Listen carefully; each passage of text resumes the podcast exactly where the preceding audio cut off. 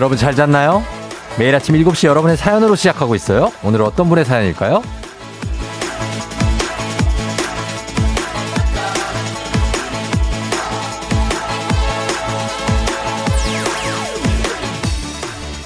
7421님, 며칠 여행 다녀왔어요.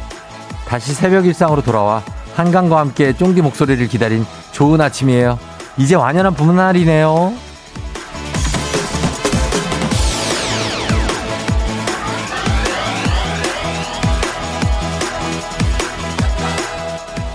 완연한 봄날. 아침, 저녁은 조금 춥죠. 그래도 낮에는 정말 이 봄이 오나 싶습니다. 하지만 아직 안심하기 일러요. 3월 초중반까지 몇 가지의 변덕스러운 날씨가 기다리고 있으니까요. 그래도 다양스러운 건 다시 겨울이, 아무리 겨울이 춥고 길어도 다시 봄이 오는 거. 알아서 옵니다, 봄이. 그쵸? 진짜, 아, 힘든 거는 모든 시간 싸움입니다. 기다리면 되는 것 같아요. 오늘 하루도 역시 마찬가지 아닐까요?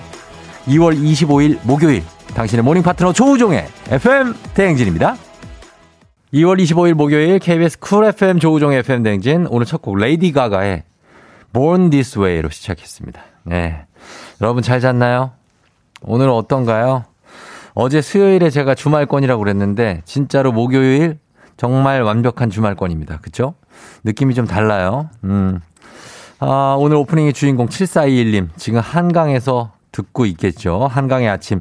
저희가 주식회사 홍진경에서 더 만두 보내드리겠습니다. 그런데, 아, 7421님. 어머나, 세상에 이런 일이 쫑디. 저 한강 뛰다가 너무 놀라 숨이 턱 막혔네.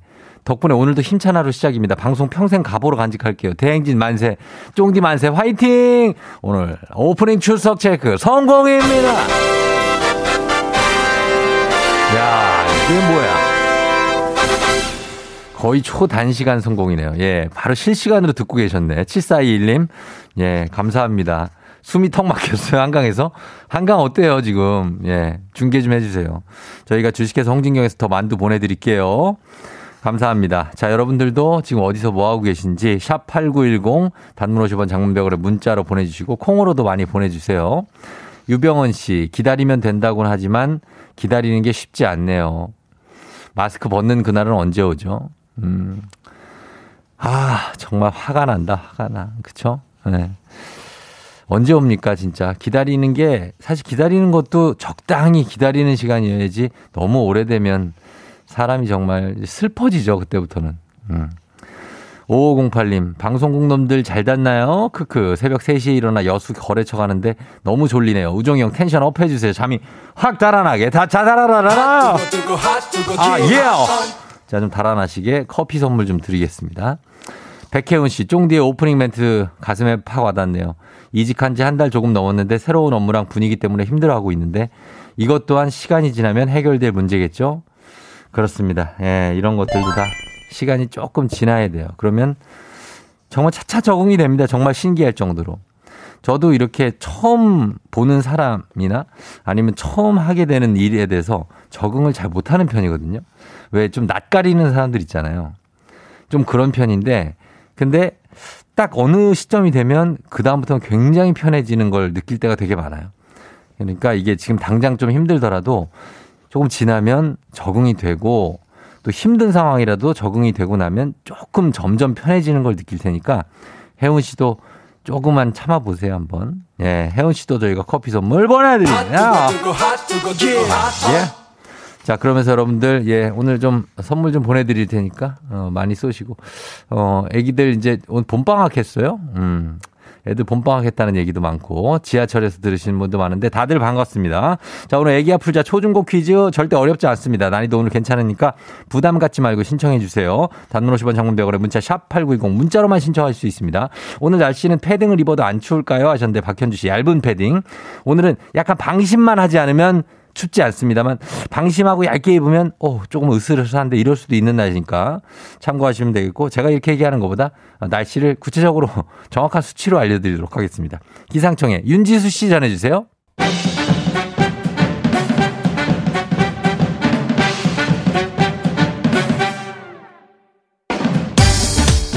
중요한 일을 앞두고 꾼 꿈, 해몽에 따라 대박과 쪽박, 인생이 달라집니다. 꿈보다 해몽.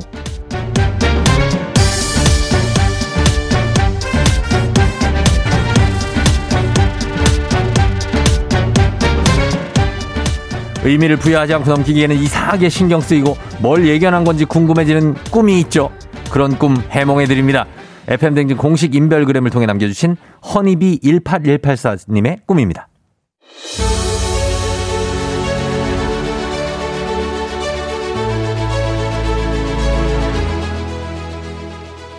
꿈에 제가 누군가에게 쫓기고 있었는데요. 배우 류준열 씨가 나타나서는 알죠? 그 터프한 느낌. 모르는데? 터프하게 제 어깨를 감싸고 안전한 곳으로 데려다 줬어요. 무서우면서 심쿵해 있는데 또 갑자기 류준열 씨가 사라져 보니 사람들 사이에 숨어서 저만큼 가 있더라고요. 멀리 가면서도 저를 보고 씩 미소를 지어주는데 또 한 번 심쿵. 근데 곧 전색 재계약을 앞두고 있어서 돈 올려달라고 할까봐 걱정인데 이거 좋은 꿈이면 좋겠어요.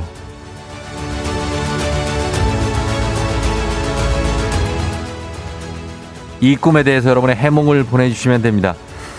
전세 재계약을 앞두고 있는데 배우 류준열이 나타나서 안전한 곳으로 데려다주고 또 저만큼 가서 또 미소를 지어주는 어떤 심쿵가이가 나타난 이 느낌. 과연 이 꿈은 무엇일까요? 전세 재계약과는 무슨 상관이 있을까요? 단문 50원 장문병원에 문자 샵 8910 콩은 무료니까요. 여러분의 해몽 기다리겠습니다. 장기하와 얼굴들. 좋다 말았네.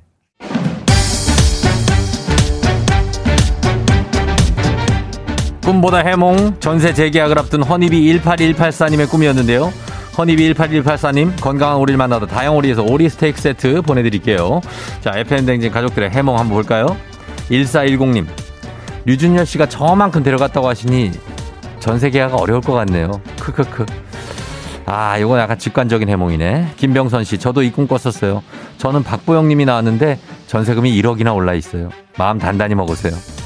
아니, 왜, 무슨 상관인 건데요? 오영미 씨, 멀어지면서 웃는다는 건 전세 계약하지 말고 집 사라는 말이에요. 내 집 마련하면 행복해질 거라는 미소네요. 그거야 우리도 알죠. 그게 아는데 이게 자금 사정이. 안수정 씨, 지금 사는 곳보다 멀리 이사 가서 진짜 류준열 씨를 만날 꿈이네요. 왜, 그, 왜 때문인 건데요? 왜? 하미연 씨, 꿈에 연예인 나오는 거면 허허허허 애정 결핍인데 하하하하 전세랑은 아무 상관이 없어요. 약간 약 오르는데. 한미, 정혜선 씨, 정원 전세금 올려달라고 해서 대출 받으러 은행 갔는데 행원분 성함이 류준열 님인 듯해요. 아, 요거 약간 예 신통력 있는데 그럴 수 있어. 이러면은 많이 신기한 거예요. 김다혜 씨, 류준열 씨가 요즘 장발을 하셨거든요. 그러니까 전세 연장 아무 문제 없이 연장되는 좋은 꿈입니다. 연예인 나오는 꿈은 대부분 좋은 꿈이에요. 음, 그런가. 장발을 했으니까. 박병태 씨, 쫓기는 꿈은 불길해요. 전세금은 분명 인상해달라고 할 텐데, 유준열 씨 사진을 품고 가세요. 그러면 인상될 일 없을 겁니다. 야, 그야말로 미신이다. 그야말로. 막 사진 갖고 다니는 분들이 있어. 아, 이런 거. 글쎄, 될까? 부적같이. K80113825님. 유준열 씨가 응답하라 1988로 떴죠? 혹시 1988만 원 정도 올릴 것 같은데. 2천에서 12만 원 정도 빼주실 것 같아요. 미리 준비하세요. 아, 1988만 원. 비밀의 순님. 응답하라에서 덕선이에게 고백도 못해서 친구에게 덕선이를 뺏겼듯이 전셋집도 뺏길 수 있으니 주인과 잘 협의해서 연장하시기 바래요. 아, 이게 응파라고 뭔 상관이에요? 정화나. 아우, 정봉인가? 정화나. 김철희 씨, 유준열 여친이 누군지 아시죠? 바로 혜리입니다. 그분이 바로 부동산 어플 모델이에요. 바로 그 어플을 쓰라는 홍보 꿈에 당첨되셨네요. 깡통 전세 조심하시고 전세 보증 보험 되는 좋은 곳에서 행복하세요. 아, 혜리 씨가 유준열 여친인데 부동산 어플 모델이니까 그 어플을 써라. 아, 이거 낚였네 또. 어. 자, 우리 허니비 18184님, FM대행진 가족들의 해몽 잘 들으셨죠? 이 중에 제일 마음에 드는 해몽을 하나 고르셔서 마음속에 잘 간직하시기 바랍니다. 전세 재계약 잘 풀릴 겁니다. 인상 없이 풀리길 바라면서 내일도 꿈보다 해몽 계속됩니다. 조우종입니다. 매일 아침 7시 조우종의 FM대행진을 진행하고 있어요. 아침 7시에는 제가 하는 라디오 좀 틀어주세요. 망설이지 말고 틀어주시면 됩니다.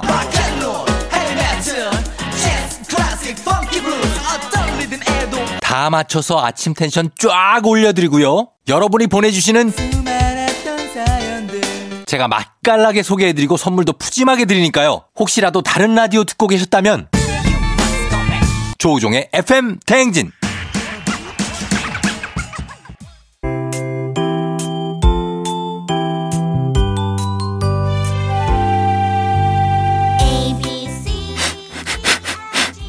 코끝에서 느껴지는 English의 smell.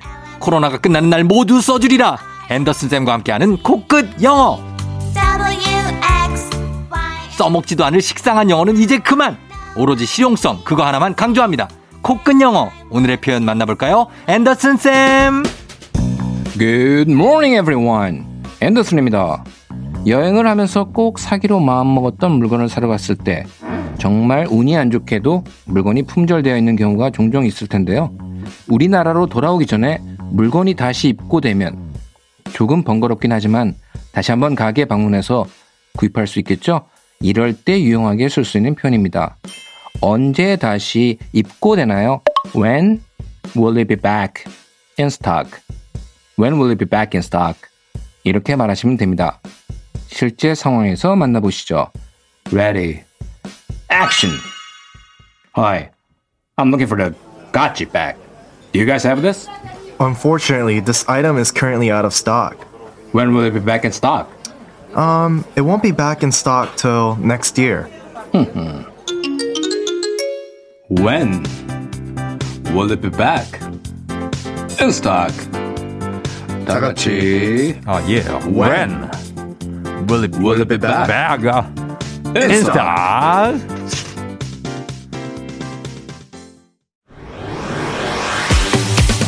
FM 대행진에서 드리는 선물입니다. TV박스 전문 업체 우노큐브에서 안드로이드 10 호메틱스 박스큐 주식회사 한독에서 쉽고 빠른 혈당 측정기 바로젠. 건강한 단백질 오롯밀에서 오롯밀 시니어 단백질 쉐이크. 프리미엄 스킨케어 바이리뮤에서 부활초 앰플. 일동 cosmetic 브랜드 퍼스트랩에서 미백 기능성 프로바이오틱 마스크팩. 행복한 간식 마술 떡볶이에서 온라인 상품권. 항바이러스 마스크 이온 플러스에서 어린이 마스크 세트. IT 기기 전문 기업 알리오 코리아에서 알리오 무선 가습기. 문서 서식 사이트 예스폼에서 문서 서식 이용권. 헤어기기 전문 브랜드 JMW에서 전문가용 헤어드라이어. 대한민국 면도기 도르코에서 면도기 세트. medical skincare 브랜드 DMS에서 코르테 화장품 세트. 갈배 사이다로 속 시원하게 음료. 온 가족이 즐거운 웅진 플레이 도시에서 워터파크 and 온천 스파 이용권. 첼로 사진 예술원에서 가족 사진 촬영권. 천연 화장품 봉프레에서 모바일 상품 교환권. 판촉물 전문 그룹 기프코, 기프코에서 텀블러 세트. 하루 72초 투자 헤어맥스에서 탈모 치료 기기. 아름다운 비주얼 아비주에서 뷰티 상품권. 지그넉 순간 지근억 비피더스에서 식후 유산균 의사가 만든 베개 시가드 닥터필로에서 3종 구조 베개 브랜드 컨텐츠 기업 유닉스 글로벌에서 아놀드 파마 우산. 한식의 새로운 품격 사홍원에서 제품 교환권. 자연과 과학의 만남 뷰인스에서 all-in-one facial cleanser. 당신의 일상을 새롭게 신일전자에서 간편 세척 가습기. 건강한 기업 오트리 푸드빌리지에서 재미랩 젤리 스틱. 향기로 전하는 마음 코코도르에서 디퓨저. 쫀득하게 씹고 풀자. 박카스맛 젤리 10만 핫팩 전문기업 TPG에서 온종일 화롯불 세트 유기농 생리대의 기준 오드리선에서 유기농 생리대 파워프렉스에서 박찬호 크림과 메디핑 세트를 드립니다. FM 대행진에서 드리는 선물 소개해드렸고요. 자, 코로나가 끝나면 모두 써주리라 앤더슨 선생님과 함께한 코끝 영어. 코로나가 끝나서 여행지에 갔는데 쇼핑할 때 유용한 표현입니다. 어, 이거는 거- 그래요. 언제 다시 입고되나요? 할 때 When will it be back in stock? When will it be back in stock? Will it be back? 여기 발음이 좀 어렵습니다. When will it be back in stock? 배워봤습니다. 복습 원하시는 분들 매일 방송 끝난 후에 FM댕진 공식 인스타그램 그리고 유튜브에서 확인해 주시면 되겠습니다. 저희는 1부 끝곡으로 보헤미안의 봄날 듣고 애기 아플자로 돌아올게요. Yeah. 우리 모두 종을 울려라. 출근길 FM 대행진을 할때 때마다 종을 울려라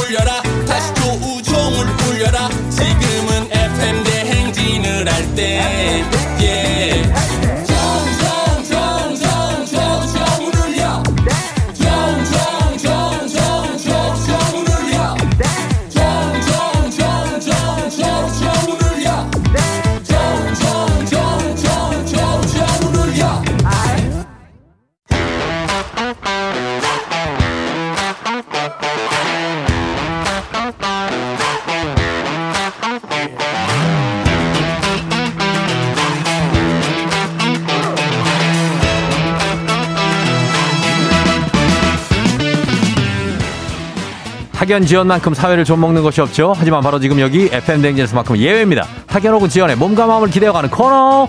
애기야 풀자 퀴즈 풀자 애기야.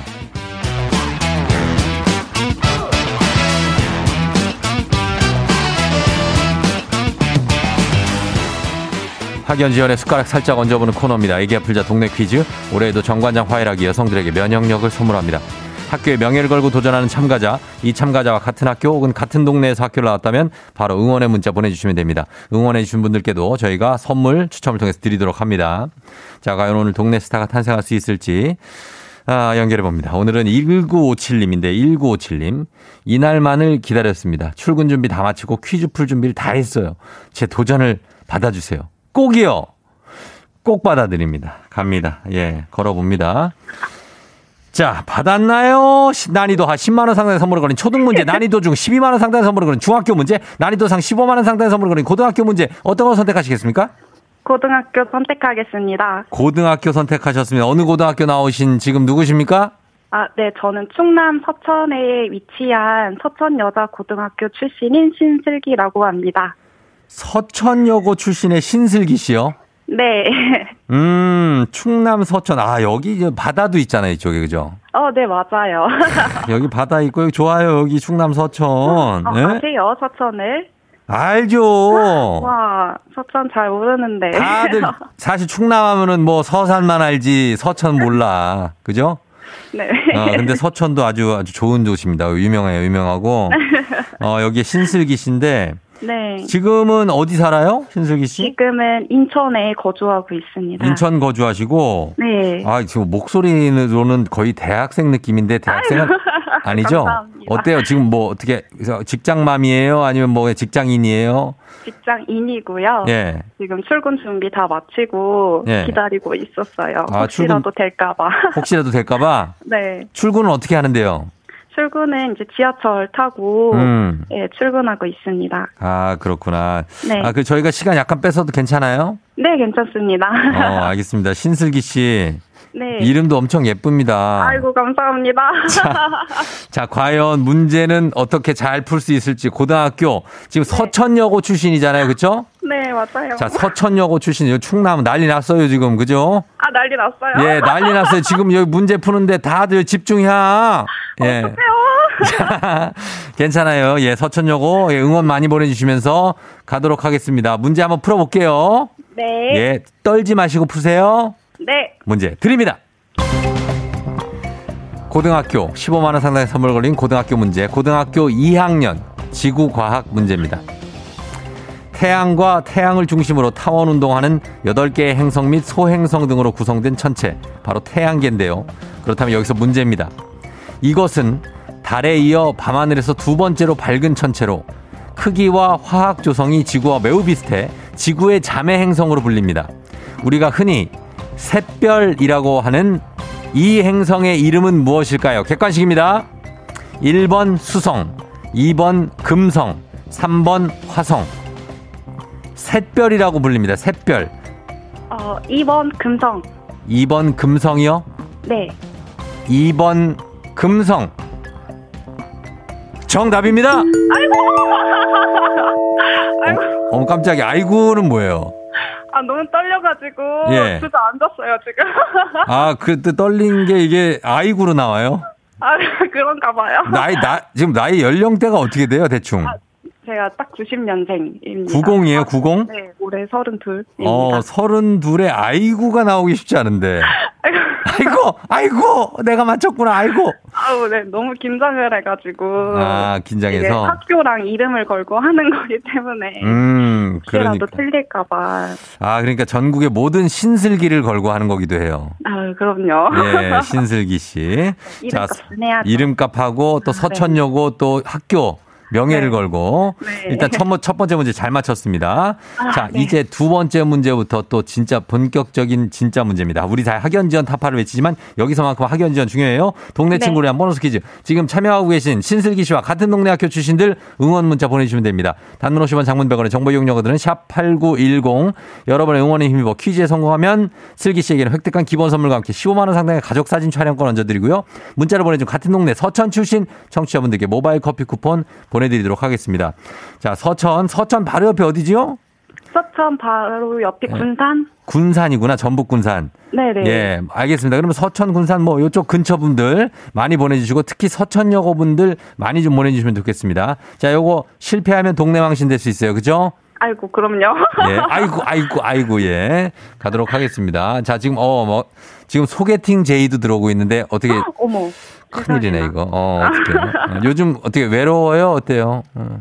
어, 예쁘게 만나고 있는 사람이 있습니다. 네, 그럴 줄 알았어. 예.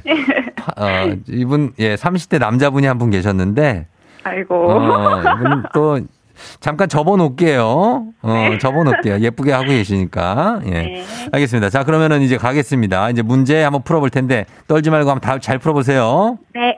자, 다음 문제 드립니다. 고등학교, 고등학교 2학년 세계사 문제입니다. 유럽 중세 도시는 화폐 경제 발달과 함께 성장한 상공업자들의 집주지가 되었는데요. 그렇다면 여기서 문제입니다. 이것은 중세 유럽, 중세 도시가 성립 발전되는 과정에서 중요한 역할을 한 상공업자들의 동합 조직을 뜻하는 말인데요. 동업 조직이죠. 오늘날 온라인 게임 내에서 유저들이 모여서 형성하는 일종의 집단을 말할 때도 사용하기도 합니다. 과연 무엇일까요? 중세 도시의 상공업자들의 동업 조직입니다. 주관식인가요? 주관식이에요. 어, 답은 길드. 뭐라고요? 길드. 이 문제에 15만 원 상당의 가족 사진 촬영권, 동네 친구 30명의 선물도 걸려 있습니다. 길드라고 말씀하셨습니까? 네, 길드. 길드, 네. 길드. 정답입니다.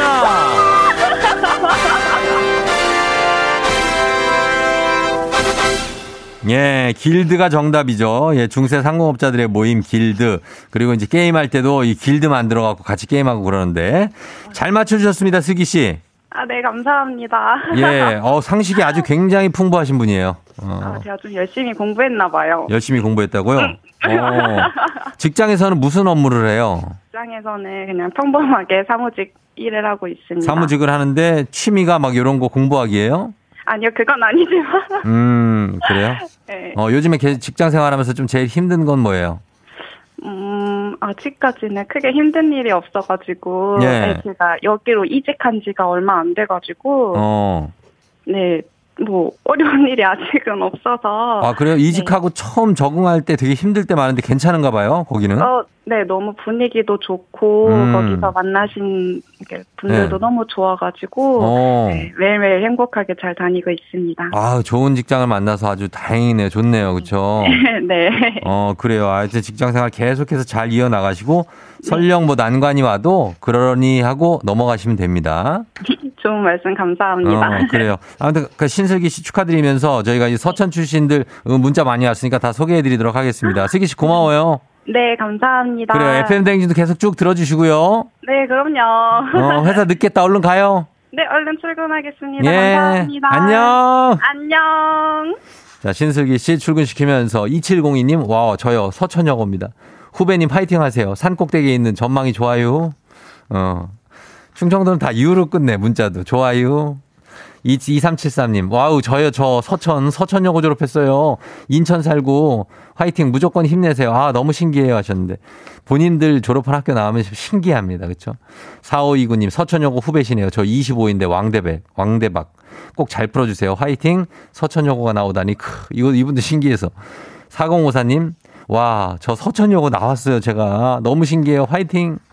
4579님도, 저 서천이에요. 잘요! 후배 화이팅해, 잘요! 예, 잘요 하고 갔습니다. 예. 자, 이분들께도 모두 다핫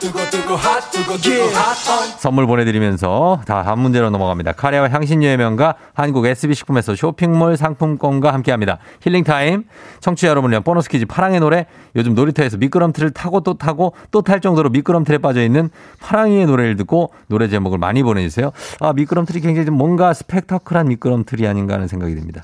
자 노래 제목을 여러분 맞히시는 겁니다. 정답자 10분 추첨해서 쇼핑몰 상품권 드려요. 짧은 걸 50원 긴 건 100원 문자 샵 8910 무료인 콩으로 보내주시면 됩니다. 파랑아! 사라져버린 선물탄 눈에도 눈이 나를 비추던 선물탄. 기다리기만 하는 내가 아니야. 내또 수박 돌아올 선물탄. 찬바람 불면 눈뜨는 감기로 해 Summertime, summertime. 아, 이게, 어, 약간 미끄럼틀을 좀 타는데 오르락내리락 하고 올라갔다 내려갔다. 자, 요 한 번으로는 확실하게 우리가 규정 짓기는 쉽지가 않은데 이 제목 다시 한번 들어봐야 우리 답 보낼 수 있을 것 같습니다. 다시 한번 들어보겠습니다. 파랑아. 사라져버린 summertime. 너에도 눈이 나를 비추던 선물탄 기다리기만 하는 내가 아니야. 내또 수박 돌아올 선물탄 찬바람 불면 눈뜨는 감기로 해. Summertime, summertime. 썸머타임은 뭐 계속 나오는데 썸머타임 어, 계속 나와서 자, 아, 이 노래 제목이 뭘까요? 여러분 보내주시면 되겠습니다. 샵 8910 짧은 글 50원 긴 글 100원, 콩은 무료입니다. 음악 듣고 와서 정답 발표하도록 하겠습니다. 자, 음악은 아이유입니다. 셀러브리티. 아이유의 셀러브리티 듣고 왔습니다. 이게 웬일입니까? 오늘 오답률이 사상 최대입니다. 오늘. 와, 오늘 정답 맞히신 분들 거의 없습니다. 예, 거의 없어요. 어떻게 이럴 수가 있습니까? 여러분, 파랑이한테 완전 말렸습니다, 우리가. 아, 진짜. 자, 그러나 정답 확인을 해봐야 되겠죠? 정답 파랑아, 뭐지요? 사라져버린 선물탄 영에도 너니 나를 비추다 선물탄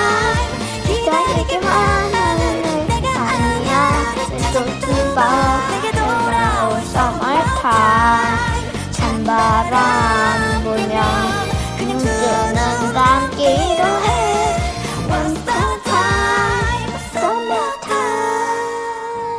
완전 낚였습니다, 우리가. Summertime에 여기에 속아서 우리 함께한 이 여름 썸머 타임. 이건 줄 알았죠? 저도 이건 줄 알았어요. 아, 이게 포지션의 썸머타임 아닙니다, 여러분. 정답 아이유의 분홍신입니다. 아, 굉장한 사상 최대의 오답률을 기록하면서 그렇기 때문에 정답을 맞추신 분들이 선물 받아갈 기회가 조금 올라갔다는 건 사실입니다. 김경훈 씨, 우리 할머니 찬송가 부르시는 것 같은데 찬송가에 썸머타임이 나올 리는 없고 어렵네. 예, 어려웠죠? 8383님, 아이유 분홍신이네요. 제가 제일 좋아하는 노래. 분홍신이 정답이었습니다. 예, 몇 분 안 되네. 어, 그래요. 다 썸머타임이야. 알겠습니다. 자, 이렇게 됐습니다. 저희 선물 받으실 분들 명단 홈페이지 선곡표 게시판에 올려놓도록 하겠습니다. 파랑 오늘 미끄럼틀은 오늘 한 딱 10번만 타자, 오늘. 우리 내일 만나요. 안녕. 안녕. 너가 아침에 나올 때 다시 나를 봐주지 않을까 생각해 다시 또 play 혹시 내가 힘겨울 때 나에게로 걸어와 버튼을 눌러줄 수 있니 please play play radio and play play on it play play 조종의 FM 댕진 play play radio and play play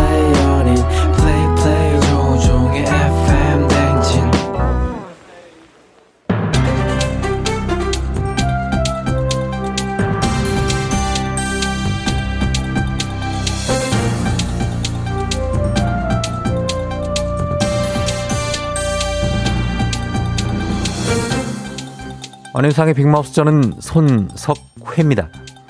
2015년 서울의 청, 청년 1인 가구 52만에서 2019년 62만 가구로 급증하고 있다지요. 또 대부분이 비용 부담이 큰 월세로 거주하고 있어 청년들의 주거가 안정화될 수 있도록 서울시는 최선을 다하겠다고 밝혔지요. 신이 나 신이 나 애템 애템 신이 나 어이 어이 팽아 팽수 믿다 아 최선 됐습니다 말로는 누구나 할 수 있대요 저도 최선을 다하겠습니다 매니저 자 우리 같이 최선을 다해줄게요 우리 매니저도 최선을 다한다고 합니다 예, 말로만이 아니지요. 서울시는 높은 주거비로 고통받는 만 19세부터 39세 미만 청년층의 부담을 덜어주기, 덜어주기 위해서 최대 10개월 동안 월 20만 원의 청년 월세를 지원하기로 했지요. 어 진짜입니까? 그러면 매달 20만 원씩 받는 거예요? 맞습니다. 예, 서울시 청년 5천 명을 선정하지요. 선정을 위해 3월 3일부터 12일까지 서울 주거 포털을 통해서 온라인 신청을 받는데요. 신청일 기준 서울시에 주민등록이 돼 있고 실제 거주하는 청년 1인 가구라면 지원 가능합니다. 또 지원을 받으려면 임차 보증금 5천만 원 이하, 월세 60만 원 이하 건물에 거주하는 무주택자여야 하지요. 나이트! 어, 지금 해당 청년들이 희망에 불을 벌었답니다. 배달 통장에 꽂히는 20, 이 20이면 주식 투자 안 됩니다. 주식 안 되지요. 왜? 왜 안 됩니까? 아, 하, 뭐 하긴 요즘 주식장이 버블이죠. 지금 쫙 빠져 바닥치고 있는 아, 비트코인 안 된다고요. 아, 지금 저희가 월세를 지원해 드리는 겁니다. 고통을 분담하는 차원에서 지원하는 건데 그걸 사행성 투자를 하다니 위험하지요. 그거는 예, 안전하게. 안전하게 지금 은행 적금 말씀하시는 겁니까? 매니저, 지금 은행 이율 좀 알아봐 주세요. 아, 은행이 아니라 더 안전한 부모님이 있죠. 부모님한테 맡기시지요. 와, 부모님께 맡기는 거 제일 위험합니다. 이걸 왜 모르십니까? 절대 원금 보장 안 됩니다. 어릴 때부터 엄마한테 맡긴 돈 흔적 없이 사라졌습니다. 아, 그거 누가 책임져요? 그거는 가족 간에 원만하게 해결을 하시면 되겠고요. 청년 월세 선정에 또 하나 중요한 조건이 있지요. 차량 시가 표준액이 2,500만 원 이상의 자동차 소유자는 신청할 수가 없다지요. 아, 지금 낙담한 청년들의 한숨 소리 들리십니까? 어차피 이번 생에서는 집 못 살 거 차라도 사자 싶어서 60개월 할부 은행 빚져서 단차 이거 하나 샀는데 어떻게 어 이거 안 됩니까? 예, 곤란하지요. 조건이 맞아야 신청할 수 있지요. 그렇다면 어쩔 수 없습니다. 매니저 중고차 시세 좀 알아봐 주세요. 오빠 차 팔았다 너 데리러 가 정년 월세 예.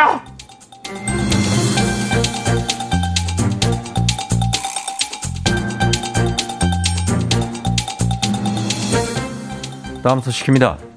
전국 초중고에 재학 중인 학생 700여 명을 대상으로 결혼에 대한 설문조사를 했는데 그 결과가 충격적이지요. 응답한 학생 중 67%가 결혼은 의무가 아니다 라고 답했다지요. 안녕하십니까.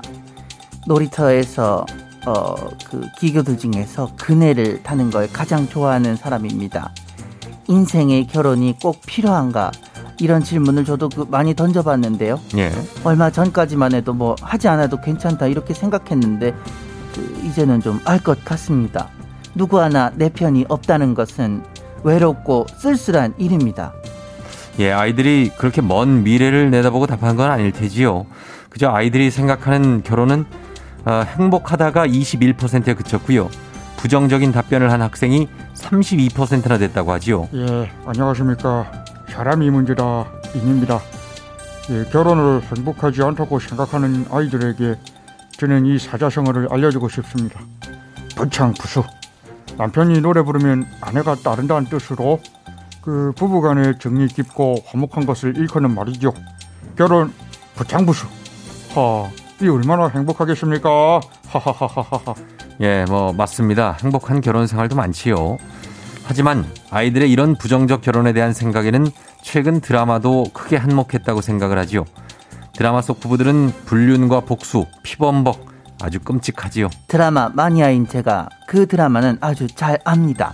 지금까지 제가 본 어떤 그 그런 드라마보다 그 스피드한 전개 그리고 또 그 소름 돋을 정도의 놀라운 드라마 이걸 봤습니다. 저는 예, 지금은 아이들의 부정적인 영향을 극복하기 위해서 우리가 얼마나 노력을 했는지 거기에 대해서 좀 성찰이 필요한 시점이지요. 이 시점에 그런 드라마가 좀 문제라는 거지요. 아니 근데 일단 그 드라마는 무조건 봐야 해요. 높을, 높은 곳을 향한 사람들의 이야기라 그런지 아주 흥미진진하면서도 손에 땀을 쥐게 하는 반전의 반전 1회도 놓칠 수가 없습니다. 아하, 이거는 잘 아실 텐데요. 앞뒤 보지 않고 높은 곳만 보다가 어떻게 되는지 이거. 어머 그게 지금 무슨 얘기예요? 예. 아무도 내 인생은 흠집낼 수 없어요. 내가 어떻게 살아왔는데. 아 놀라지 마세요. 이거 드라마의 대사예요.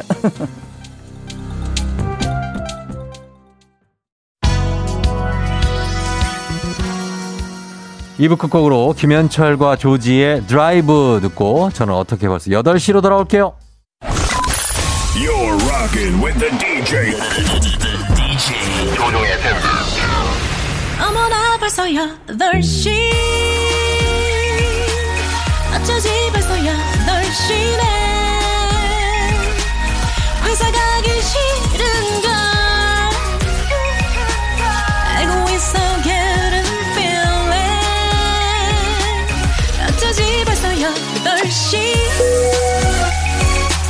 안녕 여러분 FM 댕진 기장 조우종입니다. 안전에 완전을 더하다 티웨이 항공과 함께하는 벌써 8시오. 신짜오. 오늘은 따뜻한 베트남 다낭으로 떠납니다. 즐거운 비행하시면서 지금 목요일 아침 상황 기장에게 바로바로바로바로 바로 바로 알려주시기 바랍니다. 단문 50원 장문병원의 정보 이용료으로 문자 샵 8910 콩은 무료입니다. 자 그러면 비행기 이륙합니다. 갑니다. Let's get it! 어, yeah, oh, come on! K68906097님 안경 낀 걸 모르고 비누칠해서 세수했어요. 아, 나. 안경 닦은 셈 치세요. 김명규 씨, 방금 당직 사다리 타기 했는데 제가 당첨. 럴스, 럴스, 럴스, 럴스. 이럴 수가 있나요? 여기, 동세수와 회의요. 박재훈 씨, 투명 유리문이 열려있는 줄 알고 나가려다가 문에 얼굴을 정통으로 꽝 부딪혀서 코뼈가 뽀사질 뻔했습니다. 조심하셔야 됩니다. 너무 깨끗하게 닦아놨어요. 5664님, 오늘은 엄마 반찬이 도착하는 날 벌써부터 행복합니다. 혼자 살면 어찌나 엄마 반찬이 먹고 싶은 일. 엄마 반찬들은 늘 맛이 있죠. Let's get it. 아, 예. 예. 장기현 씨, 오늘 신입사원 교육이 있어서 오랜만에 양복 입고 출근했는데, 양복이 터질 것 같아요. 너무 불편하네요. 1357님, 차도 밀리는데 차에 기름이 없다고 빨간불이 깜빡깜빡깜빡깜빡 기름 넣고 가면 지각인데 사무실까지 버틸 수 있겠죠? 버틸 수 있습니다. Yes! One, two, three, go! 아, 예! 이런 거야! 아, 컴온! 아, 예, 전계수 씨, 권소희 PD님 팬클럽에서 왔습니다. 우리 권소희 PD 대체 어디를 알고 있길래 팬클럽이 생긴 건가요? 일단 확인 들어갑니다. 6233님, 쫑디 오늘 드디어 남편을 만나요. 2년차 신혼인데 해외 출장으로 4개월이나 떨어져 있어서 유유유 퇴근하고 만나는데 벌써부터 설레요.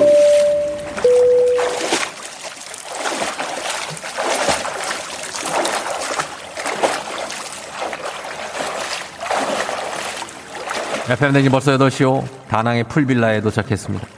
신짜오. 일단 탈의하시고 수영을 하고 계시면 저희가 망고 주스와 감튀, 치킨도 갖다 드릴 수 있습니다. 감튀는 감자튀김 아닙니다. 수영장 밖으로 나오실 필요가 없습니다. 수영하면서 드실 수가 있어요. 아, 이곳은 풀빌라. 아, 우리 말고는 아무도 없습니다. 아, 아, 아 저병 같은 거는 하시면 안 돼. 예, 물장구가 너무 세게 치는데 지금. 과한 저병 조심하시고 팔 빠질 수가 있습니다. 아, 좋습니다. 우리 물에서 아, 이렇게 좀 쉬고 싶습니다. 코로나 시대. 여행을 떠나지 못하는 우리 청취자들 위한 여행지 ASMR. 내일도 원하는 곳으로 안전하게 모시도록 하겠습니다. Thank you very 감사합니다. 자, 날씨 알아보죠. 기상청 연결합니다. 오늘 날씨 윤지수 씨가 전해드립니다. 조우종의 FM 대행진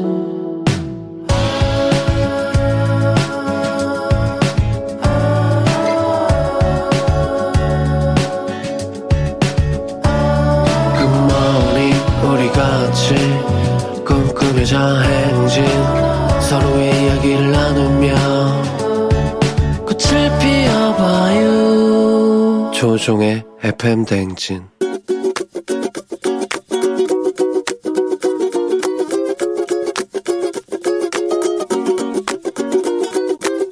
아, 제가 딸이 둘 있는데요. 둘째 딸은 왠지 막내여서 그런지 왠지 자립심이 없는 것 같고 부모님에 대한 배려 같은 건 하나도 하지 않는 것 같아서 나는 자립했으면 하는 바람에서 우리 막내딸한테 한번 한마디 하고 싶습니다.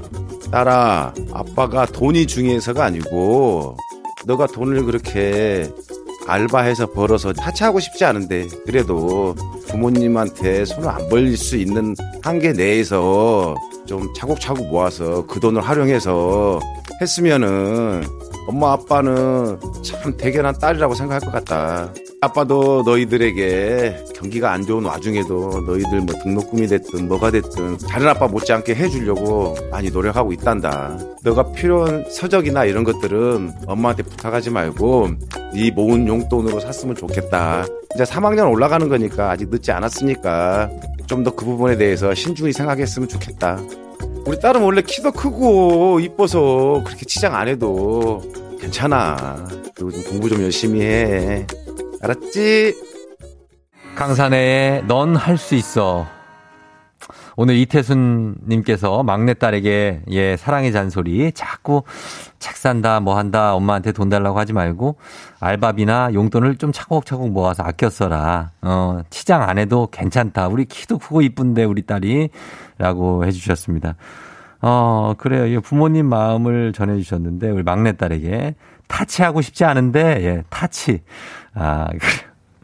그렇습니다. 예, 아빠 마음이 많이 느껴졌고, 음, 사랑의 마음이 느껴졌습니다.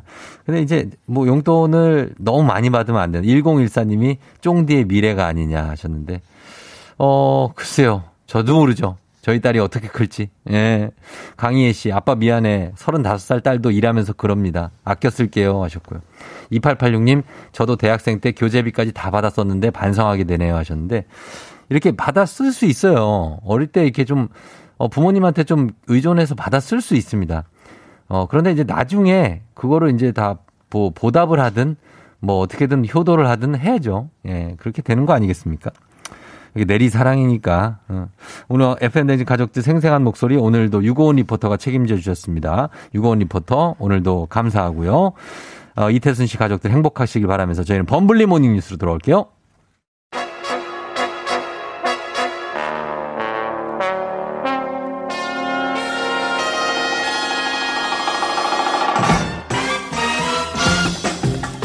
범블리 모닝 뉴스 동기들만 모르는 사랑스러운 미소천사 KBS 김준범블리 기자와 함께합니다. 네, 안녕하세요. 예, 어제 서영민 기자가 이제 대타로 나와서 네, 들었습니다. 김준범 기자는 웃음이 없는 사람이다.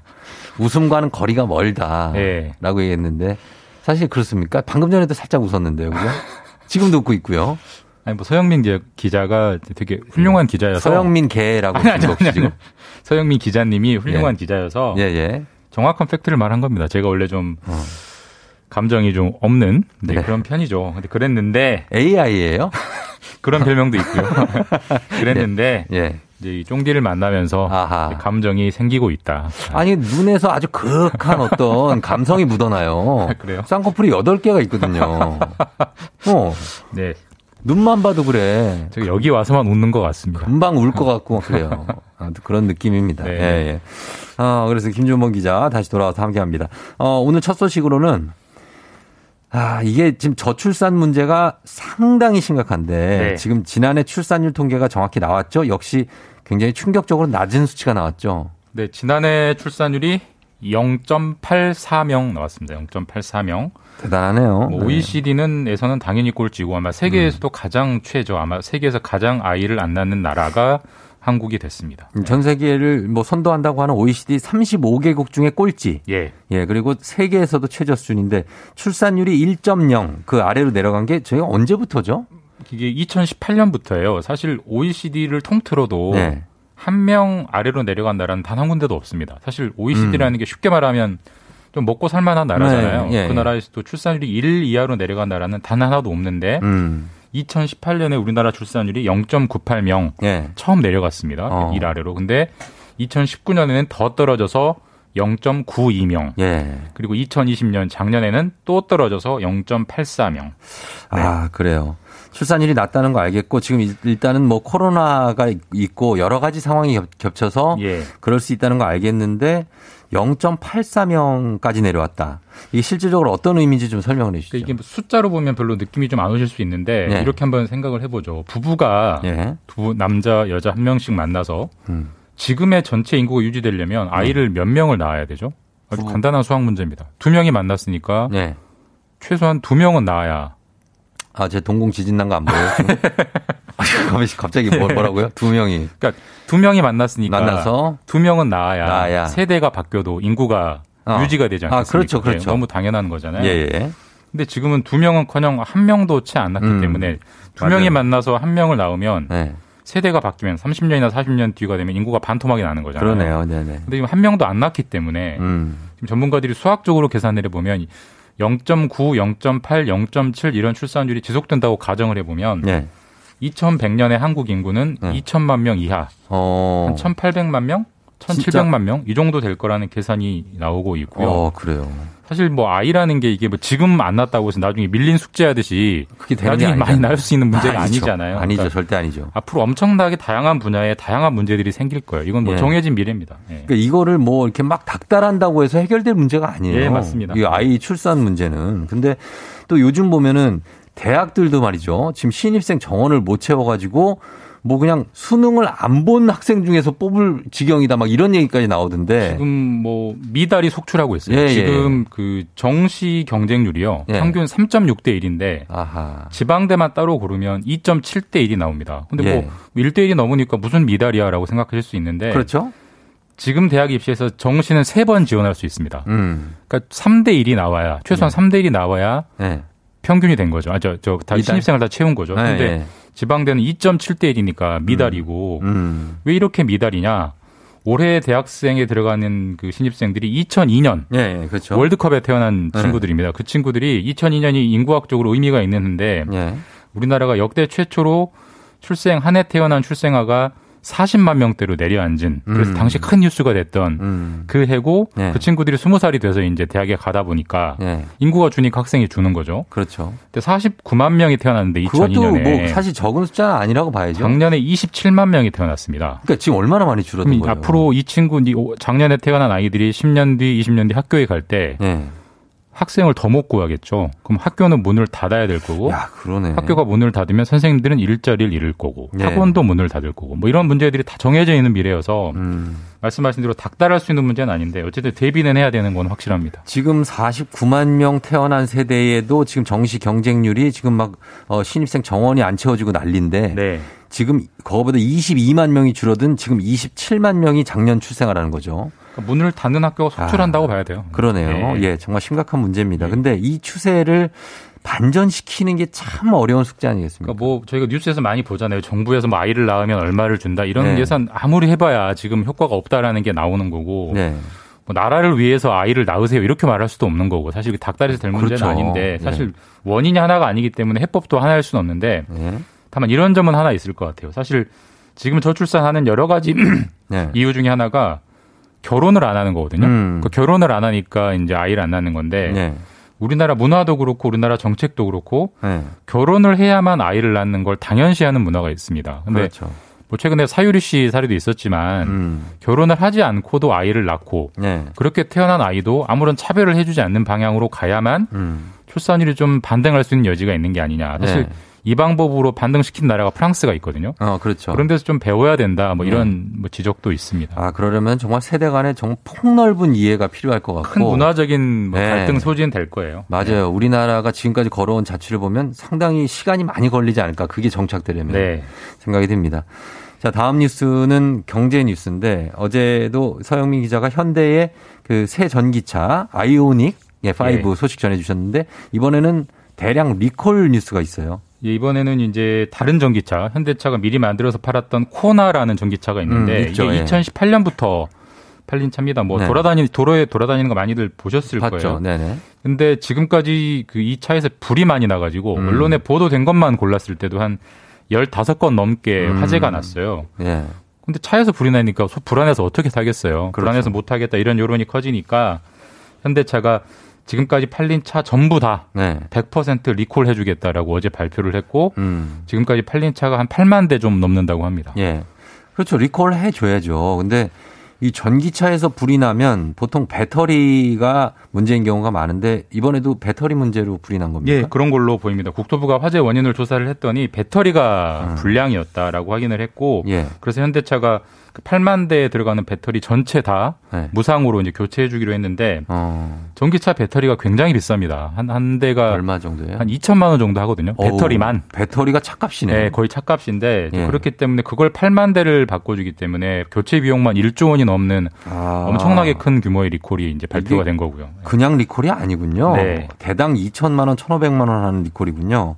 근데 이 리콜 때문에 현대차가 리콜을 하는데 LG가 굉장히 불편해한다는데 이거는 왜 그런 겁니까? 그러니까 이게 참 재밌는 부분인데 네. 사실 코나라는 현대 코나라는 차는 현대가 만듭니다만 예. 거기에 들어가는 배터리는 LG가 만들어요. 그래서 아. 현대가 LG 걸 사와서 이제 예. 끼워가지고 파는 건데 그렇죠. 이 LG가 만든 배터리가 불량이다. 전부 다 교체된다면 음. 시장에서 LG 품질이 괜찮은 거에는 의심이 커지는 거죠. 그렇죠. 근데 사실 뭐 경제 뉴스에서 많이 나옵니다만 저희가 지금은 반도체 수출로 먹고 살지만 음. 네. 조금 지나면 2차 전지로 먹고 살 거다라고 할 정도로 굉장히 유망한 분야고 예.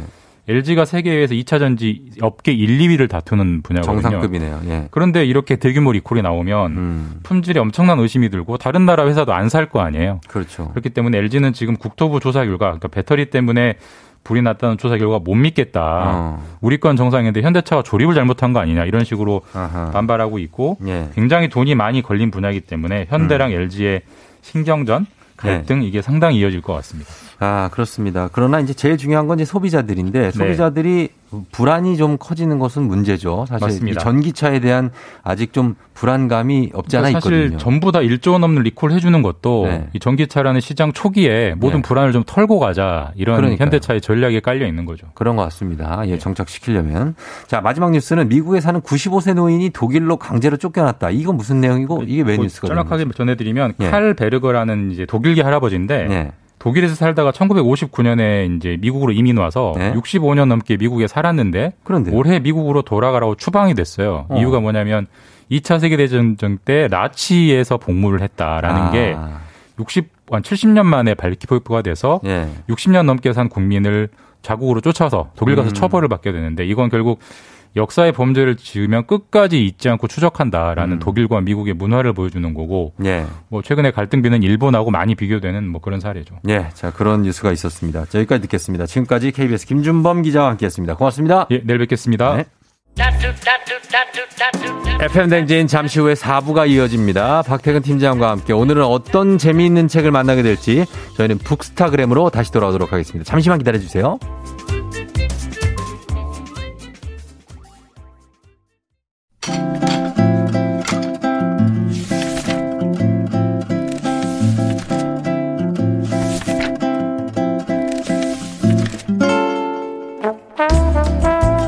매주 목요일 아침 8시 30분이면 문을 여는 라디오 책방 책 읽어주는 남자 박태근 씨와 함께합니다. 북스타그램.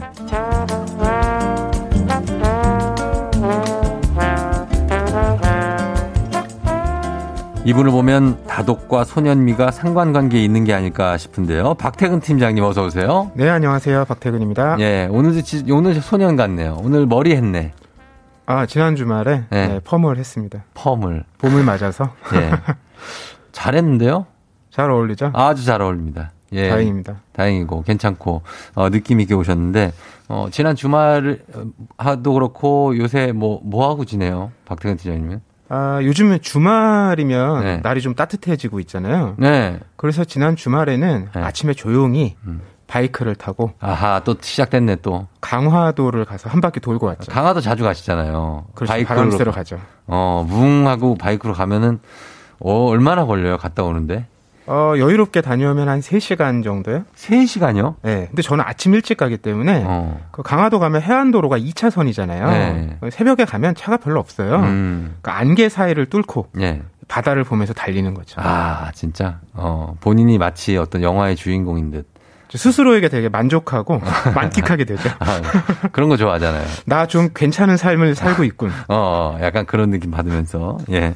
아, 우리 바이크 타는 남자입니다. 박태근 팀장님. 오늘도, 어, 오늘 책 선물이 준비가 되어 있는데, 오늘 소개해 드리는 책, 여러분의 의견이나 사연 보내 주시면 다섯 분 추첨해서 오늘의 책 보내 드릴게요.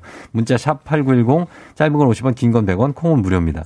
오늘은 책이, 뭐 내용도 그렇지만, 사상 최대로 큰 책인데다가 굉장한 무게감입니다. 음. 이 책. 이 책 제가 백팩에 넣고 다니다가 등산 가는 줄 알았어요. 무거워가지고. 어, 굉장한 책입니다. 여러분, 이 보이시죠? 보라에 책이 이만해요. 예, 엄청나죠? 굵기도 이렇고. 자, 이 책은 너무나 아름다운 건물이지만 그저 아름답게만 바라볼 수는 없는 건물이죠. 노르웨이에 자리한 스발바르 국제 종자 저장고 얘기를 담은 책, 세계의 끝 씨앗 창고. 이 책으로 얘기를 나눠보려고 하는데, 어, 여기 보면은 정말 뭐라 그러죠? 거의 북극, 남극, 북극의 그런 view예요. 그런 view에 덩그러니 건물 하나가 작은 게 이렇게 보여요. 네. 그게 이제 표지거든요. 이 실제로 예. 이 스발바르 제도는 노르웨이령이에요. 예. 그런데 여기가 북극에서 한 1,300km밖에 안 떨어져 있어요. 그렇죠. 그래서 이 마을에 있는 거의 모든 게 지구 뭐 최북단 교회, 어. 최북단 학교, 뭐 어. 최북단 우체국 예. 모든 게 그런 동네인 거예요. 그렇죠, 그렇죠. 근데 여기에 있는 큰 바위에다가 예. 한 130m 정도 되는 터널을 뚫었어요. 음. 그리고 그 터널 끝에 가면 세계 최대 규모의 종자 샘플들이 모여 있는데 네. 어. 지금 한 5억 개 정도가 있거든요. 예. 근데 이 동네가 너무 묘한 게이 예. 동네에는 동네에도 북극곰이 수시로 와요. 그러니까. 래서이 유아차 끌고 가는 부모가 네. 아이 태고 갈 때 어깨에다 총을 메고 다니거든요. 사람보다 북극곰이 더 많다면서요. 그렇다고 그러다고. 예, 뭐 그런 얘기도 있는데 네. 결국 뭐냐면 인간이 아무것도 통제할 수 없는 기후로 둘러싸인 곳인 거예요. 음. 근데 바로 그곳에 예. 우리 일상에는 없어서는 안 될 그 먹을거리, 아, 식량 종자를 보관하고 있는 거죠. 그렇죠. 이게 이야기만 들으면 꿈 같은 얘기거든요. 사실 동화 같은 얘기고. 네. 근데 그걸 현실로 만들어간 과정을 담아낸 책이에요. 음. 그 종자 저장고를 만드는 게 사실 의미가 있는 게 우리가 나중에 이거 어떻게 될지 모르잖아요. 음. 예. 그래서 이렇게 정말 세상 최북단에 이렇게 종자를 저장해 놓는다는 정말 어떻게 보면 신비한 얘기인데 어, 이 그 여기 나온 저 표지 얘기했지만 표지가 굉장히 눈길을 끄는 표지예요. 이게 건물이 정말 최첨단 건물 같은 게 완전 그 북극 같은 그런 얼음산 네. 밑에 있어요. 이게 변화가 없어야 되기 때문에 예. 굉장히 안정적인 곳에 그리고 저온으로 유지되는 곳에 만든 거죠. 어. 근데 이 책의 만듦새가 아주 흥미로운 게그 예. 표지를 벗기면 예. 그 안쪽에는 다양한 종자를 표현한 그림들이 나와 있어요. 그림이 굉장히 많아요. 네. 예. 그리고 또 이제 한 장을 넘겨서 속표지를 보면 예. 문하고 문고리가 이렇게 얼어붙어 있거든요. 음, 맞아요, 맞아요. 예. 바로 이 순서가 우리가 그 스발바르 국제 종자 저장고를 찾아가는 아. 그 순서를 그대로 보여준 거죠. 아, 문을 열면. 네. 예. 이 종자 저장고가 유명해지면서 뭐 이곳에 관광을 오기도 하는데 그 안에 들어가 볼 수는 없거든요. 음. 예, 예. 근데 우리가 그걸 만나볼 수 있도록 체험할 수 있도록 책이 구성을 해둔 거죠. 아, 그렇구나. 이게 다 종자들 그림이 많이 그려져 있군요. 무슨 콩 같기도 하고 이거는 네. 그리고 밀도 있는 것 같고 예 그런데 자 그래서 여기에 종자를 이렇게 따로 보관을 해놓잖아요. 이 이유가 종자가 사라지는 걸 막고 또 생물의 다양성을 보존하는 것이다. 아 그래서 안전한 저곳에 저장고를 만들어야 된다고 하는데 정말 여기는 만들어진 게 어떤 일이 일어나도 끄떡없은 마치 패닝룸 같은 영화 어, 맞아요. 영화 패닝룸에 정말 안전한 저장고인 거죠. 이게 어느 정도로 안전하냐면 예. 이 방사능 수치도 거의 없고요. 음. 그리고 만약에 예. 그 지구 온난화가 계속 가속화돼서 네. 빙하랑 얼음이 다 녹잖아요. 네. 그러면 지구 전체 해수면이 한 70m 정도 높아지거든요. 음. 70m 높아져도 70m요? 네. 오. 근데 그래도 네. 이 종자 저장고는 네. 20m 여유가 있어요. 아, 진짜. 네. 오. 그러니까 거의 인류가 종말의 끝에 와도. 가도 네. 이곳은 살아남을 수 있습니다. 어. 그래서 여기서 어떻게든 먹고 살아서 인류의 멸종을 막는 거 아니에요. 그렇죠. 그리고 여기가 유명해지니까 네. 이 동네에 네. 이런 보관소가 또 생겼어요. 또 있어요? 어떤 게 있냐면 네. 왜 우유랑 같이 먹으면 맛있는 까만색 쿠키 있죠. 땡레오라고. 어, 네네. 그 회사에서 이 동네에다가 네. 땡레오 저장고를 만들었어요. 어. 거기 가면 네. 되게 몇만 명이 먹을 수 있는 땡레오가 보관돼 있어요. 그것만 먹고 살라. 레시피도 있고. 그것만 먹고 어떻게 살아요? 어, 그 또 동네 가면 예. 북극 세계 기록 보관소라는 게 있는데 음. 여기는 이제 그 인터넷이 lockdown 됐을 때를 예. 대비해서 각종 source code를 모아놓고 있어요. 어. 운영 체제라든지 네. 뭐 암호화폐라든지 이런 걸 다 되살려낼 수 있는 정보가 들어 있어요. 음. 재미난 건 네. 이게 다 락다운되면 PC를 못 쓰잖아요. 그렇죠. 그래서 어, 다시 재생하기가 쉬운 옛날 영화 필름 테이프 있죠. 아. 여기다가 기록해서 보관해 두고 있습니다. 아, 진짜. 어, 영화 필름 테이프에 보관을 하고 있다. 이 저장고가 이, 어, 뭐 조명도 그렇고 굉장히 멋있는 조- 저장고의 이제 외관, 음. 외관에 대해서 굉장히 신경을 많이 쓰고 만드신 것 같아요. 안에는 네. 정말 별다른 요소가 하나도 없거든요. 안에는 그냥 진짜 저 농촌에, 창고죠, 창고. 농촌에 있는 창고 같은, 음. 네. 근데 겉에는 네. 굉장히 신경 썼더라고요. 음. 특히 그 조명이 유명한데 예. 조명의 이름도 있어요. 조명 이름이 뭐예요? 영속적 파급으로 번역이 되는데 어. 어떻게 생겼냐면 네. 막 푸르스름한 녹색 빛을 내는 네. 조그만 유리 조각들이 막 붙어 있는 겁니다. 음. 이게 여름엔 여기는 북극권이니까 백야잖아요. 예. 그래서 그 태양의 열로 음. 빛으로 어, 전기 도움을 따로 외부에서 받을 필요가 없습니다. 음. 그러니까 마치 그곳에 저장되어 있는 종자들이 네. 자기가 발화할 만한 힘을 그 안에 갖고 있듯이 어. 이 조명도 네. 자기가 밝아질 만한 힘을 안에 응축하고 있는 거죠. 아. 그리고 이게 한유리 조각이라서 막 반짝반짝 비치거든요. 각도에 따라서. 예. 그 작가가 이런 의도로 만들었대요. 거울을 볼 때 마주하는 얼굴은 음. 바로 나 자신이며 예. 누구라도 해야 하는 일이 있다면 바로 내가 해야 한다는 메시지다. 음. 그러니까 이런 걸 만들어 놨으니까 우리가 안전하다는 게 아니라 네. 그걸 사용하지 않을 상황으로 우리가 지구를 지켜야 된다는 거죠. 음, 그렇고 지금 여기 보면은 이 써 있어요. 이 스발바르의 위치가 어, 북극곰이 진짜로 사람보다 두 배 많고 술록은 어떤 종보다 개체수가 많은 곳인데 예, 를 들어서 이탈리아 로마에서 비행기를 타고 이제 유럽을 쫙 거슬러 올라가서 쫙 뭐 프랑스 위에 해가지고 덴마크에 가면 노르웨이까지 오슬로까지 가잖아요. 그렇죠. 거기까지 가는 시간하고 오슬로 공항에서 이 스발바르까지 가는 시간이 똑같아요. 음. 맞아요. 그 정도로 먼 곳이죠, 여기가. 그리고 바람이 세고 이러면 네. 비행기가 못 내립니다. 못 내리겠죠. 그럼 또 다음 날에 가야 되고 네. 그 비행기가 못 내리면 거기 있는 사람들도 못 나와요. 못 나오고. 여기는 배편은 네. 그 여행객은 다닐 수가 없어요. 그렇죠. 어, 지금 보라로 저희가 스발바르의 그 저장고 사진을 와우. 보여드리고 있어요. 정말 광활한 곳에 이렇게 저장고가 떡하니 정말 어떻게 보면 외롭게 어떻게 보면 우두커니 있는데 그 저 저렇게 긴 통로에 안으로 들어가면 박태근 팀장 같은 분이 저기서 안내를 하고 계시네요. 헤어스타일이. 그래서 저 스발바르가 거의 북극입니다. 맞아요. 예, 거의 북, 북이 어, 70, 위도 78도니까. 그 그린란드 옆쪽에 있다고 생각하시면 돼요. 네, 예, 맞아요. 그 정도에 있습니다. 그래서 어, 가면은 최북단입니다. 최북단. 자 여기에 있는 국제 종자 저장고 얘기를 나누고 있는데요. 저희가 어, 이 위치하고 모습은 이제 대충 봤으니까 음악 한 곡 듣고 와서 종자하고 종자 보관의 의미에 대해서 좀 더 살펴보도록 할게요. 음악은 페퍼톤스입니다. 행운을 빌어요. 페퍼톤스의 행운을 빌어요. 듣고 왔습니다. 자, 예, 권소희 PD 가만히 있어요 좀. 예, 그래요. 알겠습니다. 예. 권소희 PD가 빨리 들어가라고. 어, 그래, 잔소리가 많어. 아니 뭐 PD님 말 네. 들어서 손해 볼 거 있나요? 아, 많이는 없죠. 어, 거의 뭐, 듣고 있습니다. 예.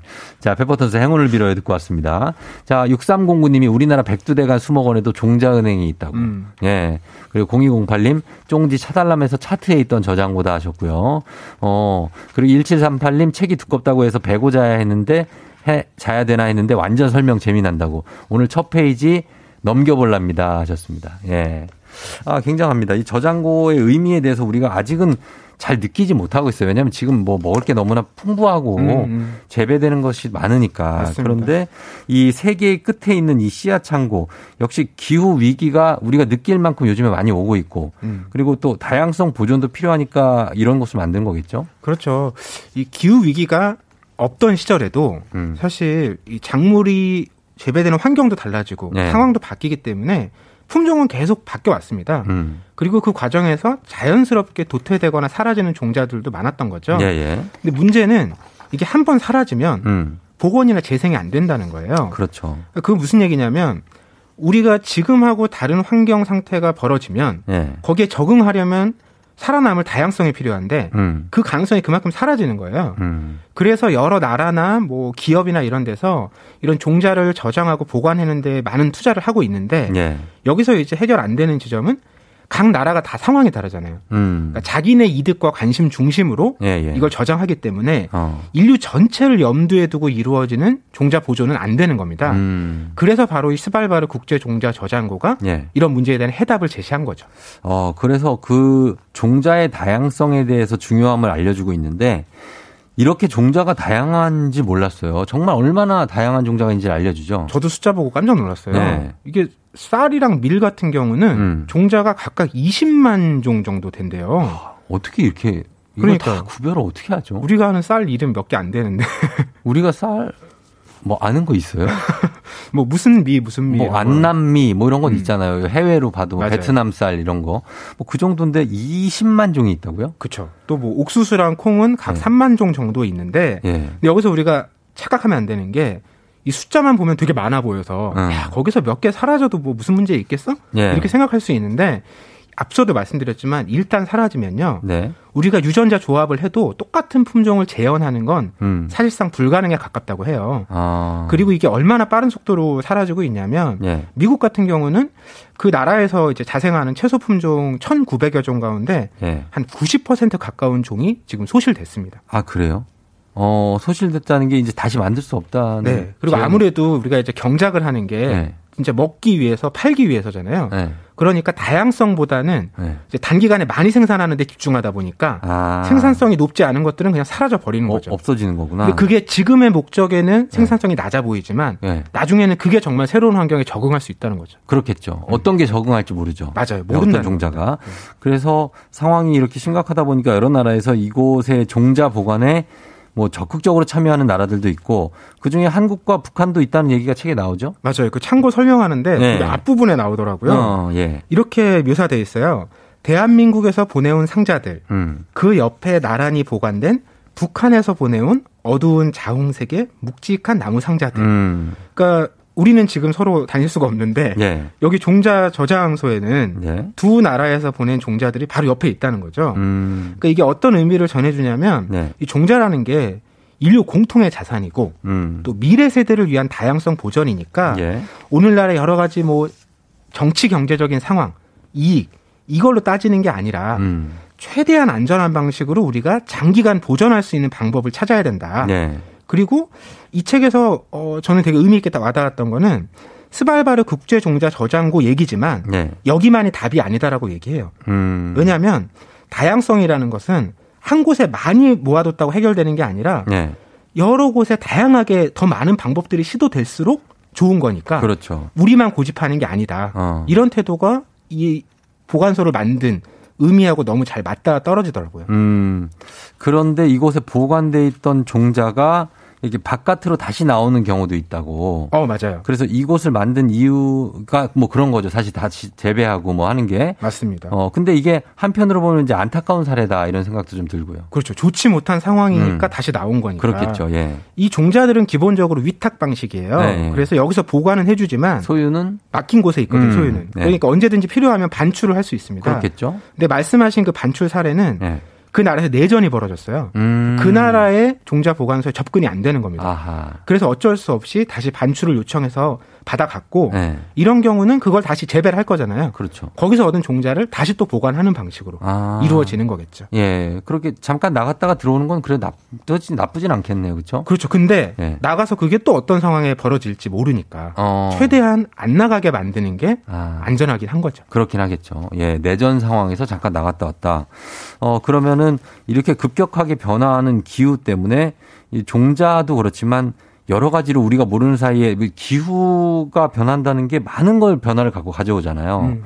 그래서 사라져가는 게 한둘이 아니겠다는 생각이 좀 들어요. 그렇죠. 우리가 그간 누려왔던 거, 네. 또 지금 자연스럽게 마주하는 것들이 우리가 모르는 사이에 이미 많이 사라져 있습니다. 음, 그 눈치를 못 채고 있어요, 우리는. 예, 근데 우리가 그걸 뭐 다 막을 수는 없더라도 최소한 뭐가 사라지고 있는지 음. 그리고 그 알고. 속도를 조금은 늦출 수 있는 방법이 있다면 예, 예. 그런 것들은 최선을 다해야 될 거라는 생각이 들고요. 음, 바로 이 스발바르 국제 종자 저장고가 또 종자를 저장하는 목적 외에도 네. 우리 인류에게 우리가 그런 걸 할 수 있다, 음, 해야 된다. 예, 이런 가능성과 교훈을 전하는 것 같다는 생각을 하거든요. 예, 예. 그러니까 우리는 어쨌든 인류는 지금까지 해왔듯이 해답을 찾을 수 있고 음, 그건 우리의 선의 예, 또 협력 이걸로 가능할 것이다. 음. 이런 희망을 전하는 것 같아서 이게 안타까운 얘기지만 멋진 얘기라는 생각도 들었어요. 그러네요. 여기 이 종자를 보관하는 건 전 세계적으로 해야 될 어떤 어, 당위성이 좀 있네요.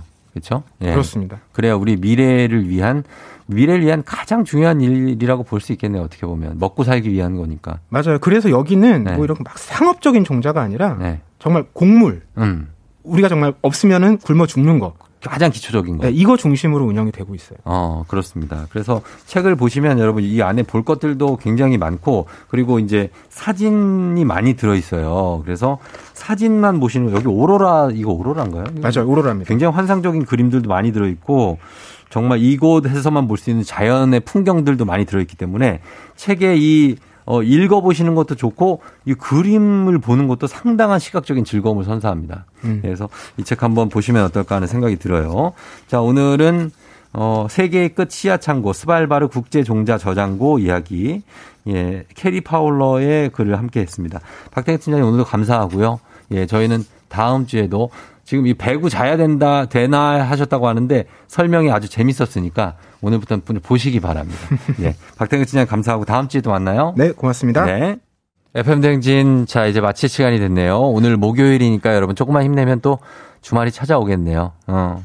주말을 기대해 주시면서 어, 무슨 소희 PD 삐약디라고 부르는 팬클럽이 있다고. 예, 요거에 대해서 또 좀 자세히 알아보고 내일 말씀드리도록 하겠습니다. 삐약디. 저희는 오늘 끝곡으로 신해철의 우리 앞에 생이 끝나갈 때, 예, 명곡이죠. 이 곡 전해드리면서 인사드리도록 하겠습니다. 여러분, 오늘도 힘내시고요. 골든벨 울리는 하루 되시길 바랄게요.